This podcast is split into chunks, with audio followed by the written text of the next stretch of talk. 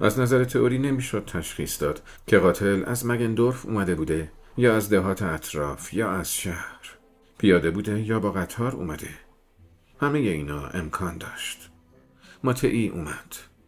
گفتم متاسفم که مجبور شدید تو آخرین روزتون با چنین ماجرای غمانگیزی سر و کار داشته باشید. شغلمون رئیس. جواب دادم اکثر رو که می‌بینم آرزو می‌کنم قاتل به درک واصل بشه. و دوباره اکثر رو گذاشتم تو پاکت. عصبانی بودم و نمی‌تونستم به احساساتم درست مسلط باشم. ماتعی بهترین بازرس من بود. پس از شنیدن موسیقی کوتاهی به قسمت چهارم رمان قول اثر فردریش دورنمات گوش می‌کنیم.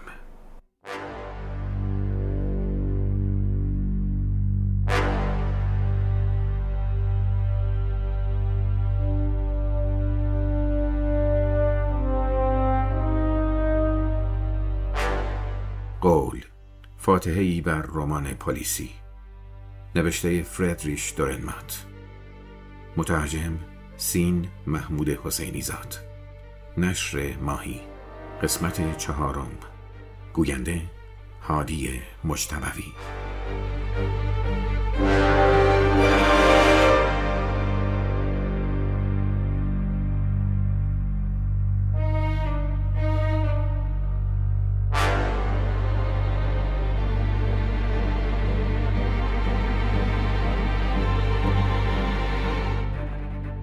متعی با دادستان به شهر نرفت. رفت پیش گرد. پلیسا براش جا باز کردند. داخل جیب گرم بود. هنوز هم جرأت نداشتن شیشه پنجره ها رو پایین بدن. مگندورفی ها راهو باز کرده بودند. اما روستایی ها هنوز اونجا ایستاده بودند. فونگانتن پشت راننده قوز کرده بود. ماتعی کنارش نشست. فونگانتن آهسته اطمینان داد. من بیگناهم. ماتعی گفت البته. فونگونتن زمزمه کرد. هیچ کس باور نمی‌کنه. پلیس ها هم باور نمی‌کنند. ماتعی سر تکون داد. فکر می‌کنی؟ دست فروش آروم نمی‌شد. شما هم آقای دکتر. حرف منو باور نمی کنید اتومبیل راه افتاد. پلیسا نشسته بودن و حرفی نمی زدن. شب شده بود. چراغای خیابون نور طلایی رنگی می پاشیدن روی صورتهای یخ زده. ماتعی بیاعتمادی رو که همه نسبت به دور گرد داشتن حس می کرد. سور زنی رو که بیشتر خودنمایی می کرد. دلش برای دور گرد می سوخت. گفت من باور می کنم فانگانتن. و حس کرد خودش هم چندان قانع نشده. می‌دونم که بیگناهید. اولین خونه های شهر پیداشون شد. بازرس گفت باید بریم پیش رئیس. شما فونگانتن مهمترین شاهد ما هستید. دست فروش زمزمه کرد. متوجهم. به نجوا گفت شما هم حرف منو باور نمی کنید. بی خود حرف نزنید. دست فروش تغییر نظر نداد. خیلی آهسته که به سختی شنیده می‌شد گفت می‌دونم. و خیره شد به تابله های نئون سرخ و سبزی که مثل ستاره های ترسناک به درون اتومبیل که با سرعت یک نواخت پیش می‌رفت میتابیدند. این گزارشی بود که وقتی با قطار سری و سیر هفت و نیم از برن برگشتم تو دفترم تو اداره مرکزی به من دادن. این سومین قتل کودکان از این دست بود. دو سال قبل دختر بچه ای تو ایالت شویتس با تیغ سلمونی به قتل رسیده بود و پنج سال پیش یکی تو سنگال. از قاتل هم اثری نبود. گفتم دست فروش گرد رو بیارن. چلو هشت ساله بود. کوتاه، چاق، قیافه ناسالم، حتما پر حرف و پر رو، اما تو اون موقعیت وحشت کرده. اظهاراتش در بد و امر واضح بود. گفت هاشی جنگل دراز کشیده کفشاشو در برده سبد دست فروشیش رو بین علف ها گذاشته. گفت قصد داشته سری به مگندورف بزنه. می‌خواسته اونجا جنس هاش برس های مختلف بند شلوار تیغ اصلاح بند کفش و غیره رو بفروشه. اما بین راه پستچی به اون میگه که وگمولر مرخصیه با ریزن جانشینشه برای همین هم تعمل کرده و روی علفها دراز کشیده. گفت که پلیسای جوون ما اغلب جوگیر فعالیتاشون میشن. دیگه اخلاقشون دستش اومده. داشته چرت می‌زده. تو دره کوچیک تو سایه جنگل با جاده ای از میونش. نچندان دورتر خونواده ای روستایی تو مزرعه سگی دور و برشون. تو مهمونخونه برن تو فرن غذای پروپیمونی خورده بود. گوشت و سبزیجات و شراب تیوان. گفت که اصولا غذای مفصل دوست داره. امکاناتش رو هم به اندازه کافی داره. گفت اینطور ریش نتراشیده شندره و پاره پوره که این بر و اون بر میره ظاهرش گول می‌زنه. یکی از اون فروشنده های دورگردیه که درآمد بدی ندارن و پسندازی هم دارن. گفت با غذا آبجوی زیادی خورده و روی علف ها هم که دراز کشیده دو بسته شکلات لیندت هم خورده. باد تندی میوزیده و موجهای باد حسابی اونو به خواب برده بودند گفت انگار کمی نگذاشته بود که با صدای فریادی بیدار شده بود فریاد بلند دختر بچه ای. گفت به نظرش طوری اومده که انگار خوابالود به بالا و پایین دره نگاهی انداخته بود. انگار که اون خانواده روستایی تو مزرعه لحظه ای با تعجب گوش تیز کرده بودن. سگ دوروبرشون میدویده اما باز دوباره پشت خم کرده بودن. دست فروش گفت فکر کرده که شاید پرنده ای جغدی چیزی بوده. چه می‌دونه؟ باز چرت زده ولی بعد وقتی متوجه سکوت مرگبار طبیعت میشه یه دفعه می‌بینه که آسمون چه تیره و تار شده اون هم کفشا رو به پا کرده و سبد و به دوش انداخته دلخور و ناراضی چون فریاد پر رمز و راز پرنده دوباره به یادش اومده بود برای همین تصمیم گرفته که سراغ ریزن نره و مگندورف و مگندورفی ها رو به حال خود بذاره. از این دهگوره هیچ وقت سودی نبرده بود. بعد خواسته به شهر برگرده و راه جنگل و میانبار گرفته تا بره ایستگاه راه آهن که برخورده بود به دخترک مقتول. گفت که دویده بوده به مگندورف و به هیرشن و به ماتعی اطلاع داده بود. از ترس چیزی به روستایی ها نگفته بود که مبادا سوء زن ببرند. این اظهارات اون بود. گفتم ببرندش اما آزادش نکنند شاید هم دستور چندان درستی نبود. دادستان دستور بازداشت موقت نداده بود. اما اونقدر وقت نداشتیم که بخوایم زیاد حساسیت نشون بدیم. راستش داستانی که تعریف کرده بود به نظرم مطابق با واقعیت بود. اما باید بررسی می کردیم از طرف دیگه فونگونتن سابقه دار بود. اوقاتم تلخ بود. تو این قضیه احساس خوبی نداشتم. همه کارا به نوعی بی نتیجه مونده بود. نمی‌دونستم چرا. فقط احساس می کردم برگشتم به پستو. این اسمو من روی اون گذاشته بودم. اتاق کوچیک دود گرفته ای کنار دفترم. گفتم یه بطر شراب شاتو نوفتوباب از رستوران نزدیک پل زیل برام بیارن. چند گیلاس خوردم. اعتراف می‌کنم که تو این اتاق همیشه یه بینظمی وحشتناک حکم فرما بود. کتابا و پرونده های درهم البته طبق اصل خاصی. چون من میگم وظیفه تک تک ماست که تو این کشور مرتب و منظم یه جزیره کوچیک بینظمی برای خودمون درست کنیم. حتی اگه شده یواشکی. بعد گفتم اکسا رو بیارن. چند شاور بودن. بعد نگاهی به نقشه محل انداختم. مزورانه تر از این انتخاب برای محل جنایت امکان نداشت. از نظر تئوری نمی‌شد تشخیص داد که قاتل از مگندورف اومده بوده یا از دهات اطراف یا از شهر. پیاده بوده یا با قطار اومده. همه اینا امکان داشت. ماتعی اومد. گفتم متاسفم که مجبور شدید تو آخرین روزتون با چنین ماجرای غمانگیزی سر و کار داشته باشید. شغلمون رئیس. جواب دادم. اکثر رو که می‌بینم آرزو می‌کنم قاتل به درک واصل بشه. و دوباره اکثر رو گذاشتم تو پاکت. عصبانی بودم و نمی‌تونستم به احساساتم درست مسلط باشم. مطعی بهترین بازرس من بود. می‌بینید من دست از این عنوان شغلی نه چندان دقیق بر نمیدارم. چون دلنشین تره تو این لحظه رفتن اون برام خیلی ناخوشایند بود. ظاهرا افکارم رو خوند گفت فکر می‌کنم بهترین راه اینه که این مورد رو برید به هنسی تعمل کردم اگه مسئله قتل از سر ارزای شهوت نبود بدون معطلی این پیشنهاد رو قبول می کردم. تو هر نوع جرم و جنایت دیگه کار ما ساده تره. فقط کافیه انگیزه های اون جنایت رو پیدا کنیم. پول، حسادت و دایره مزنون ها تنگ تر میشن. اما تو قتلی که از سر شهوت صورت گرفته باشه این روش بیمعنیه.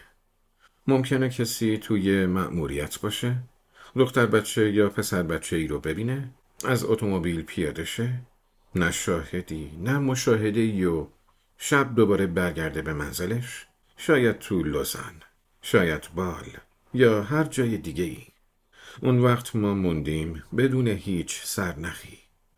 هینسی رو دست کم نمی گرفتم کارمند فعالی بود. اما به نظرم نه اونقدرها با تجربه. ماتعی با نگرانی های من موافق نبود. گفت سه ساله که داره زیر دست من کار می‌کنه. از طریق من با حوزه مسئولیتش آشنا شده. به نظر من هم جانشین بهتری از اون برای من پیدا نمیشه. اونم وظیفش رو درست مثل من انجام میده. بعد اضافه کرد تازه من خودمم فردا اینجا هستم. گفتم هینسی بیاد. دستور دادم اونو پاسبان ترویلر با هم هسته اصلی ستاد پیگیری قتل و تشکیل بدن. خوشحال شد. اولین مأموریت مستقل اون بود. زیر لب گفتم از ماته تشکر کنید. و پرسیدم روحیه گروه چطوره؟ نه سرنخی داشتیم و نه به نتیجه رسیده بودیم و مهم این بود که گروه از عدم اطمینان ما بویی نمی‌بره. هنسی گفت گروه معتقده که ما قاتل رو گرفتیم. دست فروشو این سوء زنیه که نمیشه راحت کنارش گذاشت. به هر حال فانگونتن جزو سابقه داراست. ماتعی دخالت کرد.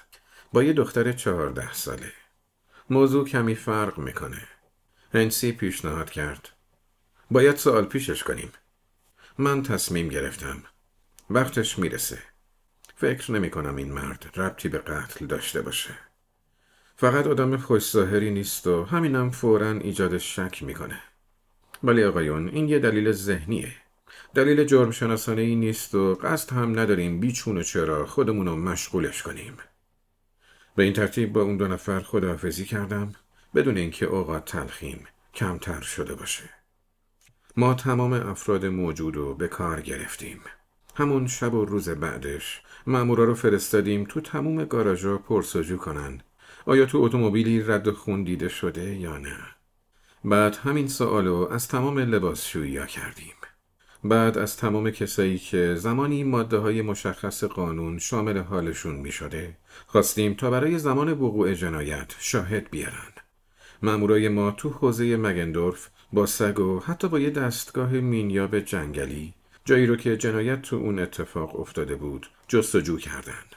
تموم جنگل و دنبال ردی و اثری بررسی کردند. به خصوص امیدوار بودند که آلت قتاله رو پیدا کنند. هر متر مربع و وجب به وجب گشتند. تموم چال چوله ها، نهرها، اشیای پیدا شده رو جمع می کردند. اون قسمت جنگل تا فرن رو زیر و رو کردند. من هم تو بررسی هایی که تو مگندورف صورت می گرفت شرکت داشتم. معمولا از این کارا نمی کردم. هم ظاهرا آروم نداشت. یکی از روزای مطبوع بهاری بود. سبک، بدون باد گرم. اما حال ما گرفته بود. هنسی تو هیرشن از روستایی ها و کارگرای کارخونه بازجویی می کرد. ما هم تصمیم گرفتیم از مدرسه بازدید کنیم. راه و کوتاه کردیم و از وسط چمنزاری با درختای میوه رفتیم. چندتایی پر از شکوفه بودند. از مدرسه صدای ترانه مذهبی بلند بود. پس دستانم را بگیر و راه نماییم کن. تو زمین ورزش جلوی مدرسه کسی نبود. در کلاسی رو که صدای کور از اونجا بلند بود زدم. وارد شدیم. چند تا پسر بچه و دختر بچه داشتن آواز میخوندن. شش تا هشت ساله. بچه های کلاس اول تا سوم. خانم معلم که رهبری می‌کرد دستا رو پایین آورد و با شک به ما نگاه کرد. بچه ها آواز و قطع کردن. خانم کروم؟ بله. معلم گریتلی مازر؟ کاری داشتید؟ خانم کروم چهل سال رو داشت. لاغر، با چشمای درشت و بدخلق خودم رو معرفی کردم بعد رو کردم به بچه ها سلام بچه ها بچه ها کنجکاو به من نگاه کردند. گفتند سلام. آوازی که می‌خونید خیلی قشنگه. خانم معلم توضیح داد برای مراسم دفن گریتلی تمرین می‌کنیم. تو گوشه اتاق برای بچه ها شن و ماسه ریخته بودن و بچه ها جزیره رابینسون درست کرده بودن. به دیوارا نقاشی بچه ها آویزون بود. من با کمی تعمل پرسیدم. چه جور بچه ای بود این گریتلی؟ معلم گفت همه دوستش داشتیم. درجه هوشیش چطور بود؟ بچه بی نهایت خیال پردازی بود. باز کمی تعمل کردم. باید از بچه ها چند تا سوال بکنم. خواهش می‌کنم. رفتم طرف شاگردا. دخترها بیشترشون موهای بافته داشتن و پیشبند رنگی. گفتم لابد شنیدید که برای گریتلی موزر چه اتفاقی افتاده. من از اداره پلیس اومدم. رئیس ادارم. مثلا مثل گروهبان ارتش. الانم وظیفه دارم دنبال مردی بگردم که گریتلی رو کشته. نمی‌خوام با شما مثل بچه ها صحبت کنم بلکه مثل بزرگترا مردی که دنبالش میگردیم بیماره. همه مردایی که این کارو می‌کنن بیمارن و چون بیمارن سعی می‌کنن بچه ها رو به جای خلوتی ببرن تا اذیتشون کنن. به یه جنگل یا به یه زیرزمین. حالا هر جای خلوتی که شد. از این اتفاقا هم زیاد میفته تو این ایالت سالی بیش از دیویست از این اتفاقات داریم. بعضی وقتا هم پیش میاد که این مردا یه بچه رو اونقدر اذیت می‌کنن که اون بچه میمیره. مثل اتفاقی که برای گریتلی افتاده. برای همینم باید اینجور مردا رو زندانی کنیم. اونا خطرناکتر از این هستن که آزاد زندگی کنن. حالا شما می‌پرسید که چرا ما قبلا اونا رو زندانی نمی کنیم قبل از اینکه اتفاق ناجوری بیفته مثل اتفاقی که برای گریتلی افتاده. چون وسیله وجود نداره که این آدمای بیمار رو تشخیص بدیم. بیماری اونا تو وجودشونه نه تو ظاهرشون. بچه ها نفس تو سینه حبس کرده بودن و گوش می‌دادن ادامه دادم شماها باید به من کمک کنید باید مردی رو که گریتلی موزه رو کشته پیدا کنیم وگرنه یه دختر دیگر رو هم می‌کشه حالا ایستاده بودم بین بچه ها گریتلی برای شما نگفته که یه مرد غریبه با اون حرف زده؟ بچه ها هیچی نگفتند. این اواخر گریتلی تغییر نکرده بود. کسی چیزی نمی‌دانست. این اواخر گریتلی چیزی داشت که قبلا نداشته باشه؟ کسی جوابی نداد. بهترین دوست گریتلی کی بود؟ دخترکی به زمزمه گفت من ریز بچه ای بود با موهای قهوه‌ای و چشمای قهوه‌ای پرسیدم اسمت چیه؟ اورزلا فلمال اورزلا پس تو بهترین دوست گریتلی هستی؟ پیش هم مینشستیم دخترک اونقدر آهسته حرف می‌زد که مجبور شدم به طرفش خم شم تو هم متوجه چیزی نشدی؟ نه گریتلی کسی رو ندیده بود؟ دخترک جواب داد دخترک جواب داد یه نفر رو چرا؟ کی؟ دخترک گفت آدم نبود از جوابش تعجب کردم منظور چیه ارزالله؟ دخترک آهسته گفت یه قول رو دیده بود. قول؟ دخترک گفت. آره. یعنی یه مرد گنده؟ نه پدر منم گنده است ولی قول نیست. پرسیدم. یعنی مثلا چقدر گنده؟ دخترک جواب داد. مثل یک کوه. همش هم سیاه. پرسیدم. این قول چیزی هم به گریتلی داده بود؟ دخترک گفت. آره چی؟ جوجه تیغی های کوچولو. متحیر پرسیدم. جوجه تیغی؟ این دفعه دیگه منظور چیه ارزالله؟ دخترک گفت تموم بدنش پر از جوجه تیغی بود. گفتم این چه حرفیه؟ قول که جوجه تیغی نداره. خب اون یه قول جوجه تیغی بود. دخترک کوتاه نمی اومد به طرف میز معلم رفتم. گفتم حق با شماست خانم کروم. ظاهرا گریتلی قدرت تخیل قوی داشته. معلم جواب داد تخیل شاعرانه ای داشت و نگاه غمگینش رو به گوشه ای دوخت.